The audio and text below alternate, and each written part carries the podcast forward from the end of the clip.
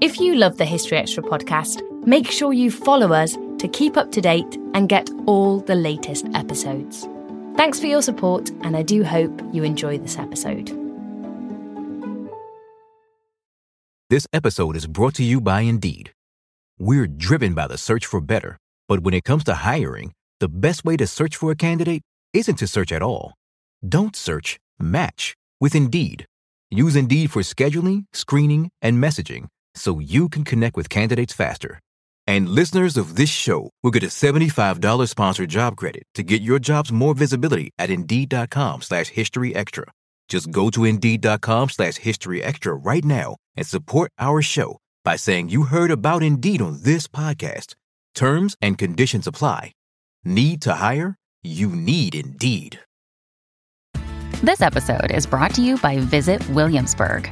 In Williamsburg, Virginia, there's never too much of a good thing. Whether you're a foodie, a golfer, a history buff, a shopaholic, an outdoor enthusiast, or a thrill seeker, you'll find what you came for here and more. So ask yourself, what is it you want? Discover Williamsburg and plan your trip at visitwilliamsburg.com. Welcome to the History Extra podcast. Fascinating historical conversations from BBC History Magazine and BBC History Revealed.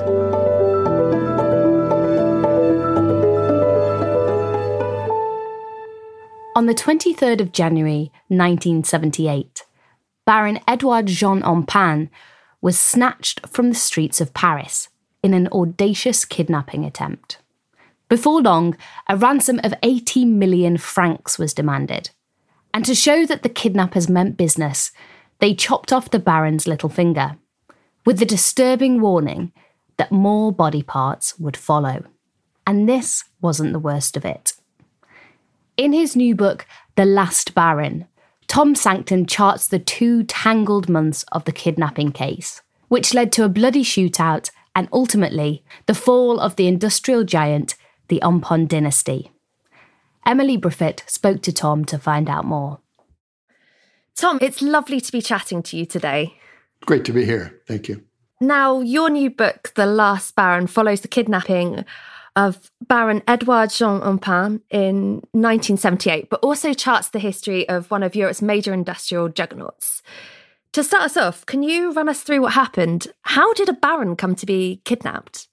He was a very prominent member of the uh, the French establishment. He was a, uh, an, an, industrialist who was the head of uh, one of the one of the world's most powerful uh, industrial groups that had activities in uh, you know banking, energy, transport, all sorts of things, especially nuclear energy. His company had a monopoly uh, on the construction of all the French nuclear power plants. So he was a very prominent, important figure. His uh, his company was uh, was crucial to French economic and, and, and security interests. And so he was uh, he was somebody who was during this decade of the 1970s when there was a, a whole wave of kidnappings. He was somebody who was a pretty logical target uh, for, for kidnapping. He was also perceived to be uh, fabulously wealthy, and the company, of course, had you know sales up in the tens of billions of, of francs. So uh, the uh, kidnappers assumed they could make a quick killing with a um, not not literally killing, but a killing with a with a ransom, and uh, and so that's that's kind of how he he uh, was in the crosshairs of this uh, this group of, of kidnappers. So on the January 23rd, 1978, they launched the operation and very easily snatched him in front of his house as he got into his chauffeur-driven car, and then that uh, that was the beginning of this whole this whole true crime caper. I'm going to jump back, as you say, to this true crime investigatory story. But you spoke about his company. I'd like to give us a bit of context, really situate the story. So, can you explain what the Empain industrial empire was and perhaps its significance in Europe at this time? Yeah, well, it was founded by his grandfather, uh, the first uh, Baron Empain. And who was Belgian. He was born into a modest family in, in Belgium in 1852. Uh, he was one of those remarkable figures like uh, J.D. Rockefeller or Cornelius Vanderbilt in the U.S., one of these self made men who was uh, uh, actually driven by, uh, by, by ambition and, uh, and vision and created this industrial group that was based on railroads, transportation, energy, civil engineering. and he built this empire a little, little little by little, and became very prominent in the building of railroads and, and uh, tramways. In fact, he he built railroads uh, uh, all over Europe and in parts of Asia, and uh, he became um, one, one of the founders of the uh, builders of the Paris Metro around 1900, and also. Uh, well, he he was into all sorts of things. He built this incredible, fantastic city on this desert of, of Egypt, north of, of Cairo called Heliopolis, the city of the sun. I mean, he created this this whole city. He was one of these visionary, uh, driven uh, kind of international capitalists. And when he died in 1929, he was one of the world's wealthiest men. So his son uh, was uh, Jean Empain, also known as Johnny he took over the company. He was of kind of a, of a, of a different sort. He was uh, a hedonist. He was much more interested in throwing wild parties in his chateau and cruising the world on his on his yacht than he was minding the store. But he was seconded by good uh, professional managers, and the company continued to to grow and thrive. So by the time his son, which is our hero, the one who who was kidnapped and who was known to his friends as Wado. Okay, by the time Wado finally took over in the late '60s, the company was was really essential to to the French economy in, in, in a number of ways, and particularly through um, its monopoly of the creation of nuclear power plants. And so um, that's kind of that's a, in a nutshell, kind of the, the the story of the rise of this great industrial empire, which comprised 175 companies and employed about almost 150,000 people in a dozen different c- countries. So it, this was a pretty big deal, the Empain Schneider in, uh, industrial empire. So I guess this really gives us a framing of why the kidnapping of Edouard would be significant. Yeah, well, it was significant uh, because of, of how important the group was to to French economic interests and security interests, and also he was a he was a member of the French establishment. He was he was half half Belgian, half American, but actually his whole activity, his chateau, his company headquarters were all in Paris. So for all intents and purposes, he was a prominent member of the, the French establishment. He was a friend of the president Giscard d'Estaing and um, he was he was somebody whose survival was considered important, you know, to to French interests, not to mention to the interests of the group and the interest of his of his family, of course. And so uh, Giscard uh, ordered one of the biggest police investigations in French history, and it involved uh, 80 French detectives working pretty much around the, around the clock. So this was uh, it was a big deal, and uh, I was actually studying in France at the time, and I remember this uh, when this this news flash came and it was in, in, in, all the headlines, and the French press went absolutely ballistic, you know, calling it the uh, the kidnapping of the century. On one level, it's a it's a police story and a you know manhunt, and on another level, it's it's really it's a saga about the, the rise of this of, of this dynasty. There's so many things you mentioned there that I really like to pick on as we chat, but you were saying about how you actually found out about this story having studied in France. And I think one of the really interesting things about your book is actually the way you went about researching it. Can you tell us more about that side of things? Yeah, well, that was uh, that was a very it was a very interesting subject to research because it involved, I guess, two two disciplines that I had learned. First, historical research, pure historical research. I have a, a doctorate in modern history from Oxford University, so my first discipline, my first training was uh, was in the methods of the of the historian, but also spent 20 years as a as a writer and correspondent for Time magazine, and much of that time as the bureau chief in in Paris. And so the, the, there's a reportorial side of this too, which involved uh, the journalistic methods of particular interviews. And I was lucky enough to to get access to to people who were key play, had been key players in this thing. Well, I guess the the main one was the the head kidnapper, the Alain Cayol, who actually organized this thing. And he's now 80 years old, a free man after spending decades in prison for, for various capers. But he's a very, uh, very interesting. He's very erudite. He's uh, he has a passion for books and, and grand opera. He was born to a fairly wealthy family. Attended posh boarding schools and uh, really not at all the profile of your average average gangster. But he, early on, he embraced a life of crime as, as an act of revolt against his domineering father, and uh, that was he launched a career as a bank robber, and then finally came up with this idea of um, hitting a big jackpot and retiring. The big jackpot was was the ransom that they expected to get from kidnapping Baron Empain. Well, he he was one figure, but the, but there were maybe four or five of the detectives who had been intimately involved in this story, uh, who talked to me. One one was uh, Andre Bizol, who had had kind of coordinated the whole the whole investigation. He was a, a kind of a hard drinking, uh, hard boiled cop who who moonlighted as a uh, a crooner in a dance band. Uh, another one is Jean Maziere, was a Eurasian martial arts expert who was assigned to, to uh, immobilize the kidnappers with his bare hands when he when they, they came to get the ransom. Then there was uh, Commissaire Broussard, leg- legendary figure in the, in the history of uh, the French police, and also members of the family. Uh, Wado's uh, half sister Diane was very helpful. His daughter Patricia was very helpful. So these these are people that I could actually uh, meet and talk to and interview using the methods of, uh, of journalism. So, with those two methods of historiography and, and, journalism, I was able to put together a story which which dealt on basically on two tracks. One with the kind of the tick-tock of the kidnapping and its aftermath, and the other that whole multi-generational saga, corporate history, uh, the deeper backstory to the to the kidnapping there seems to be such a colourful cast of characters in this story. So, with that, could you give us more detail on what actually happened? What is the kidnapping story? Okay. Well, uh, what, what, happened was on the morning of January 23rd, 1978, Baron Empain, Wado, came out of his uh, posh apartment building and um, at 1020, his usual time, and was met by his, his chauffeur, he got into the car, and uh, the car had uh, driven only a, a, short distance before a, a motor scooter came around it and slid and fell over in front of it.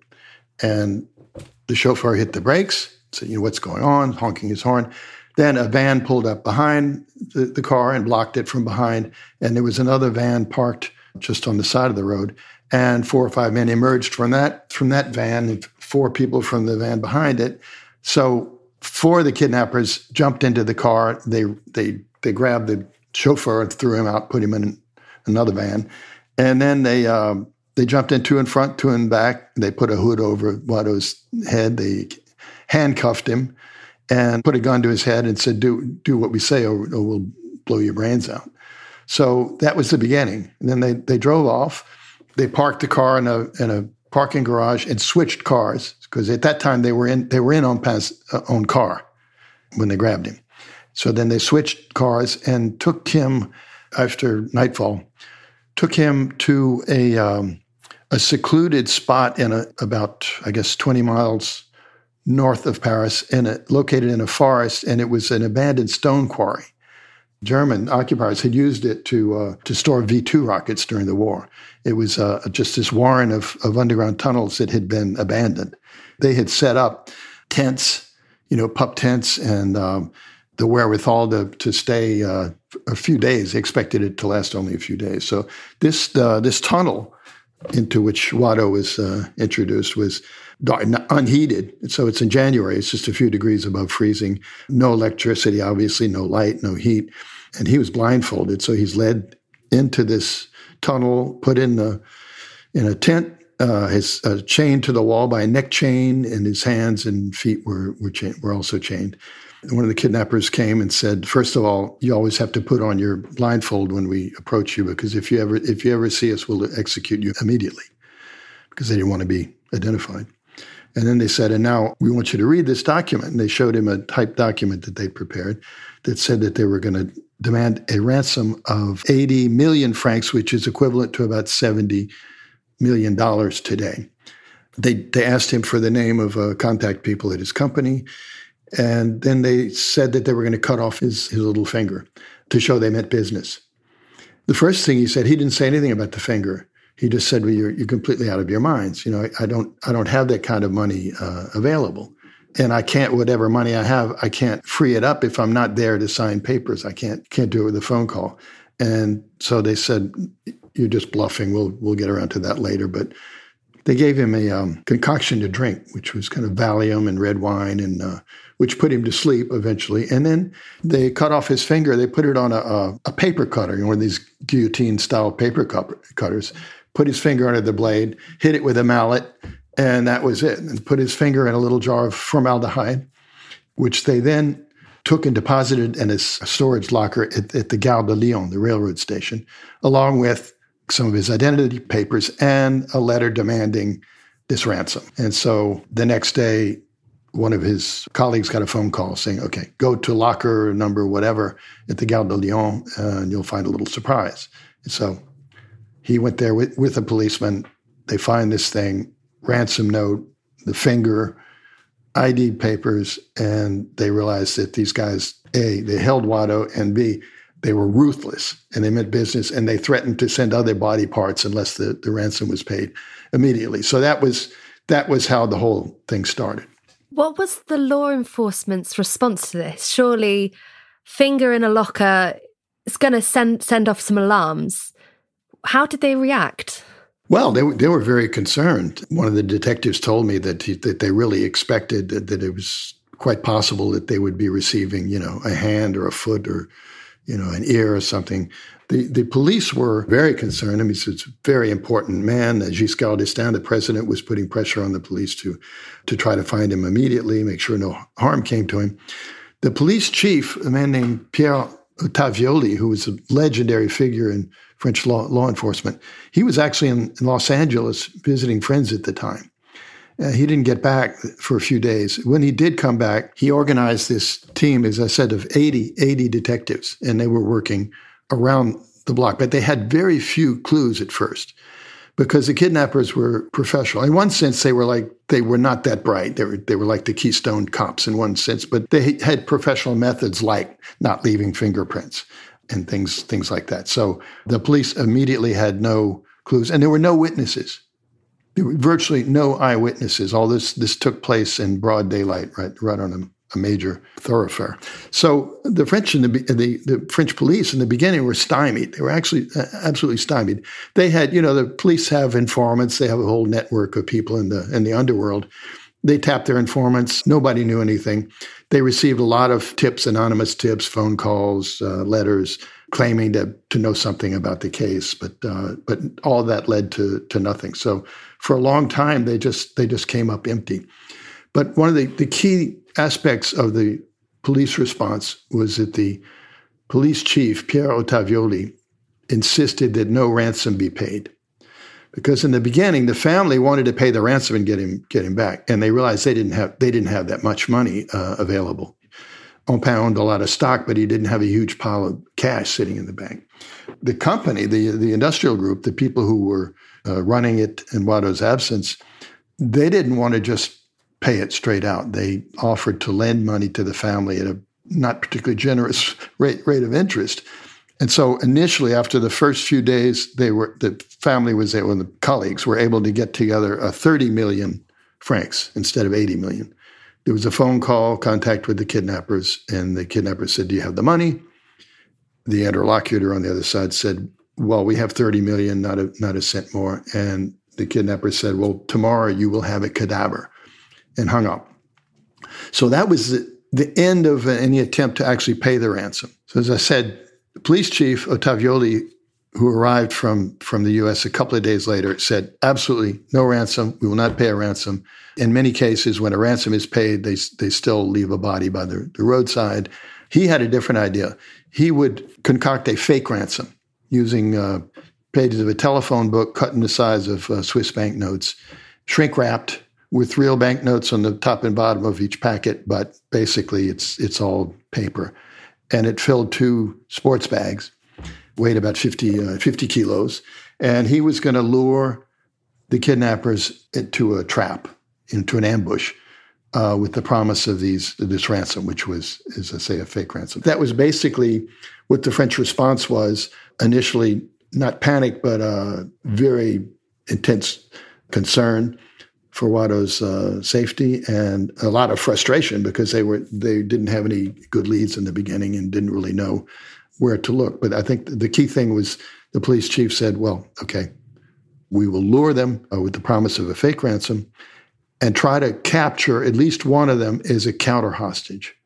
So once you have a counter, once you have a hostage, then you can use that hostage to put pressure on his Confederates to release the Baron. So that that was basically the police game game plan, and and in the end, it worked. How were the kidnappers actually found out and caught in the end? Then that's that's a, one of the most interesting parts of the of the whole story. There were eight of them. Uh, it was really a motley crew. They were they were car thieves, pimps, drug pushers. Some uh, brighter than others. Cayol himself was, you know, the the organizer. He was, uh, as I said, erudite, smart, cultured. Some of them were were really kind of lowbrow criminal types. So what happened was there was a rendezvous on a French highway, the A6 highway south of Paris. And two of the kidnappers showed up to get the ransom. Well, as I said, it was actually a fake ransom, but it was delivered by the martial arts expert, Jean Mazieri, that I mentioned, the Eurasian martial arts expert.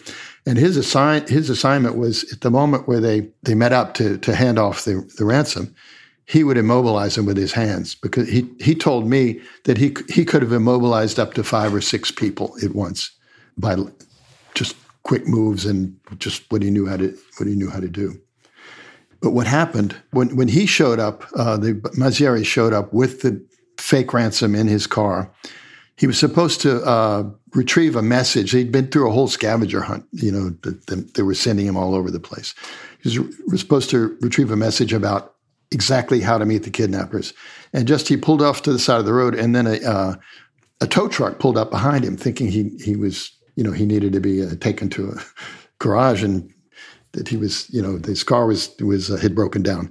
Uh, so Mazieri got out to wave away the tow truck, and at that point, Cayol and one other man, Daniel Duchateau, the co-organizer of the of the kidnapping, kind of jumped over from the top of a wall, jumped into Mazieri's car, who, who, where he'd left the key, and they go driving off because thinking, okay, well, the ransom's in the back, and uh, we can just sort of drive off and disappear in this car.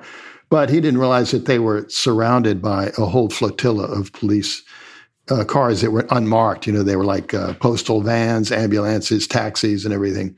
And so they were they were very quickly cut off, and there was a shootout. Cayol was badly wounded. His colleague uh, Daniel Duchateau was was killed, and so that was how Cayol was captured. So Cayol was then uh, taken to uh, a hospital, the, kind of the what they call the jailbird wing of the uh, uh, of this hospital, where people who were under police control were treated.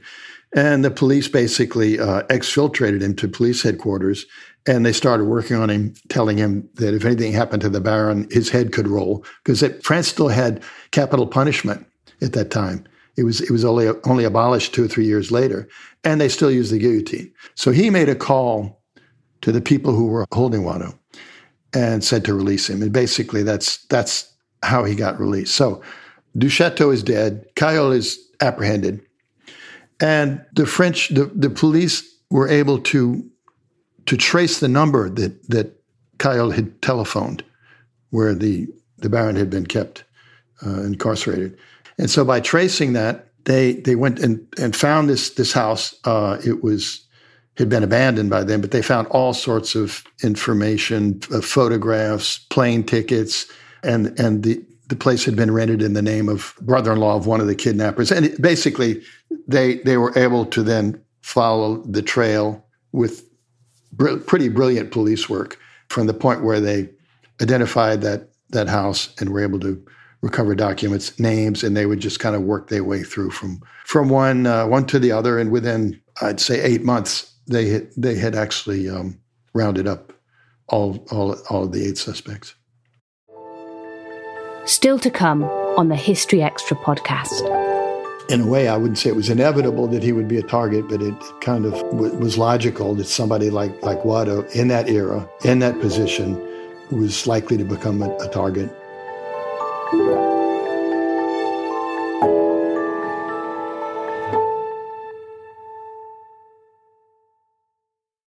This episode is brought to you by Indeed. We're driven by the search for better, but when it comes to hiring, the best way to search for a candidate isn't to search at all. Don't search, match with Indeed. Use Indeed for scheduling, screening, and messaging so you can connect with candidates faster. And listeners of this show will get a $75 sponsored job credit to get your jobs more visibility at Indeed.com slash History Extra.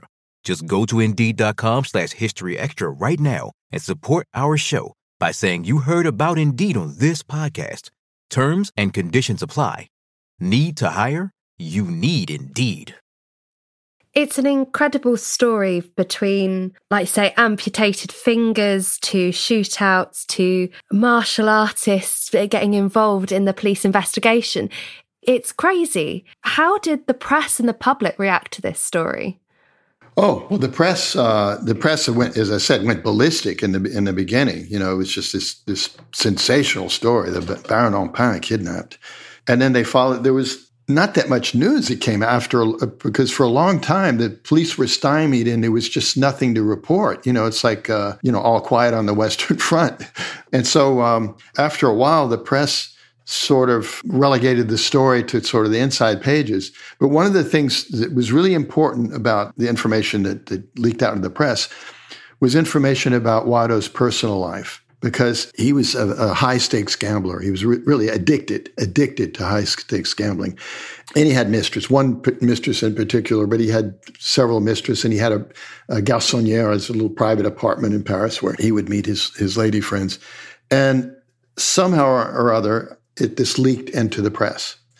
And this was absolutely devastating for his, his image because uh, up until that point, he was considered, you know, this uh, major, major industrialist, a key figure in the French establishment, uh, an aristocrat. Well, he he wasn't really an aristocrat. He his grandfather had gotten a title from the Belgian king because he was just his recognition of his achievements as an industrialist. So all of a sudden, his image is tarnished and destroyed by these revelations about. I mean, he had millions and millions in gambling debts and of course, in France, it's probably maybe not the end of the world if you're found out uh, to have a mistress, but it, it all added up to something that really tarnished his image. And the thing about the gambling also spurred speculation that he may have been had his finger cut off for unpaid gambling debts, which is something that that happened. You know, the mafia was known to do, and there was a, some sense that his his presence in the casinos and the you know very high stakes gambling that he did had attracted the attention of criminal elements and maybe was the reason why he he'd been chosen as a as a target. Anyway, the press revelations about his private life were absolutely devastating and and had had major consequences for him after his, his liberation. How did this image tarnishing affect his family's legacy as well?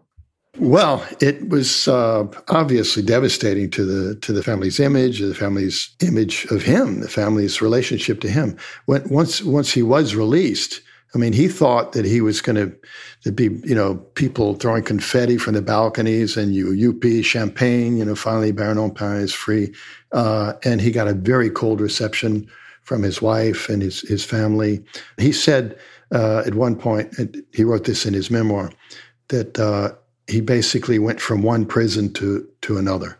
One prison was where he was incarcerated, and the other prison was the life that he that he emerged into, where he realized he was not he was not free to live the life he, he had lived before. His wife divorced him.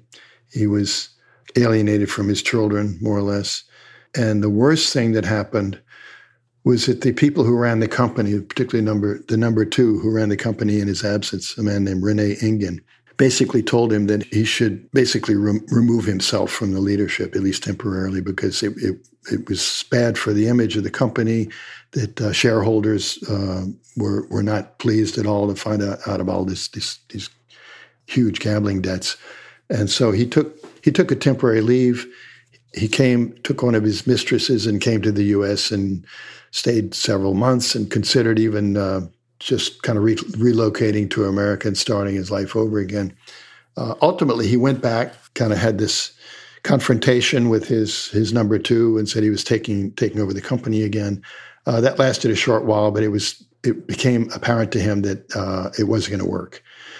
And so he sold, he was forced basically by circumstances to sell out his one third share in the in the group that his grandfather had had founded and was no longer part of the group. And within a few years, the the whole Empain group had been was kind of sold off, spun off in bits and pieces, and the Empain name disappeared. That was really the end of this this Empain industrial dynasty that was founded by the, the grandfather. And uh, it was really the kidnapping and the revelations about Empain's private life that that led to this really tragic end for him. It was really like I, I, I say the arc of his rise and fall is is akin to a, a Greek tragedy.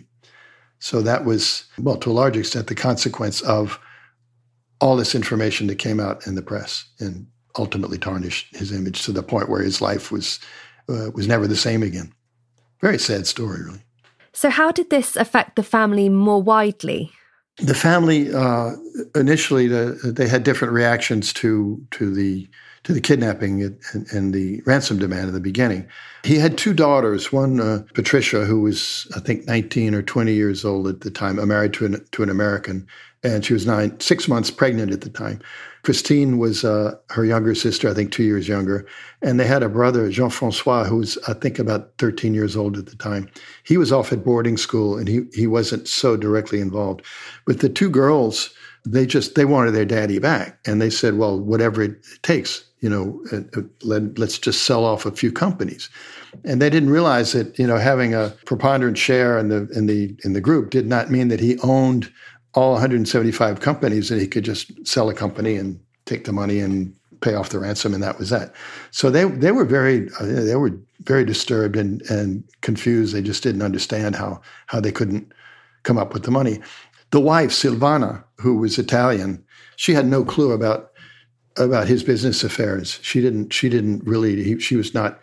She kind of enjoyed being wealthy, being the baroness and everything, but she she didn't really know at all what was uh, what his business consisted of and how, you know, the details of the uh, the industrial group. She thought she thought that if she sold her jewelry collection, maybe that would help, which was sweet, but it was it was not going to get up to uh, eighty million francs. His mother was a real piece of work the mother was American. Uh, her name was uh, Rozell Rowland. She grew up in Columbus, Ohio, and she was a former exotic dancer, a stripper, if you will. Wado's father, Jean Empain, the, the playboy hedonist uh, son of the founder, caught her act in London at the Dorset Hotel in 1935 and, and was absolutely smitten by her and kind of whisked her away on his, his yacht. And um, two years later, she gave birth to a son who was Wado, the future kidnapping victim. And so, from having been a stripper, he married her, and she became a, a baroness. And she was a she was a very uh, scheming, self-centered, cold figure. Uh, showed no affection uh, for for anybody. She was um, really kind of an odious person in a lot of ways. Well, to cut back to these discussions w- within the family about how to deal with the kidnapping, she said, "Well, I, I won't pay a cent. You know, I'm not going to give a cent. She had a lot of money. She said, if he comes back, he'll have the money. But she refused to, to pay. So there was this really horrible argument within the family. She thought it was good for him. She thought that it would take him down a peg because he was he was arrogant and just a bit too haughty for her taste. She thought this would be a humbling experience. She never thought anything would happen to him and she wasn't particularly worried about him. Uh, so th- that was kind of the immediate reaction of the family. And afterwards, when he was when he was liberated, under the cloud of these these revelations, the children were basically estranged from him. It really destroyed the family. It broke up the family. There was also a, a half sister, Diane, because Goldie, after after her husband died, took up with a famous French jockey they had a, a love child named Diane, who's Wado's half sister. And Diane became uh, one of my key sources years later. She remained close to Wado uh, to the end, maybe the one who was closest to him, and uh, she she stuck by him all to the end. He he actually he he never never licked the gambling habit, and it really it ruined him. All the money he gotten from selling his stock basically just kind of dwindled uh, through his, his gambling. He was forced to sell the family chateau.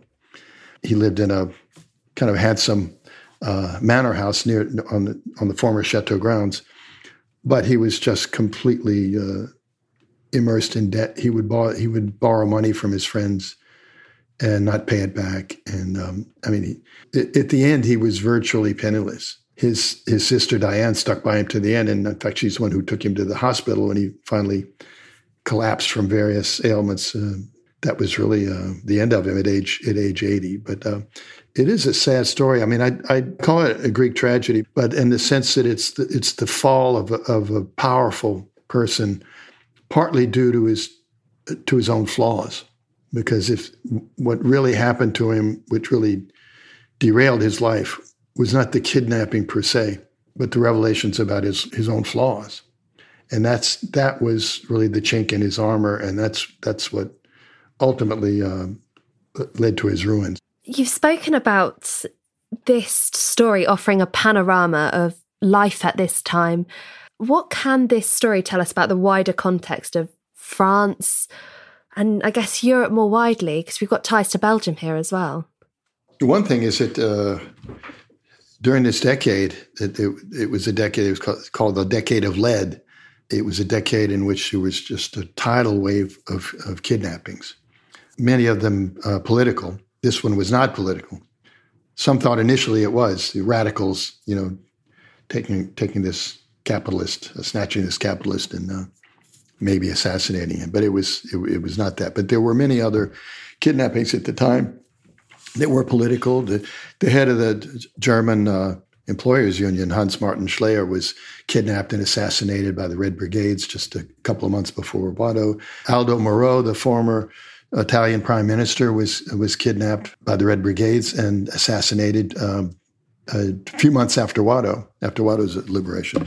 So, what one one thing it says about the, the, the 1970s is that was, this was a period of, uh, of, of, violence, of kidnappings, of political violence.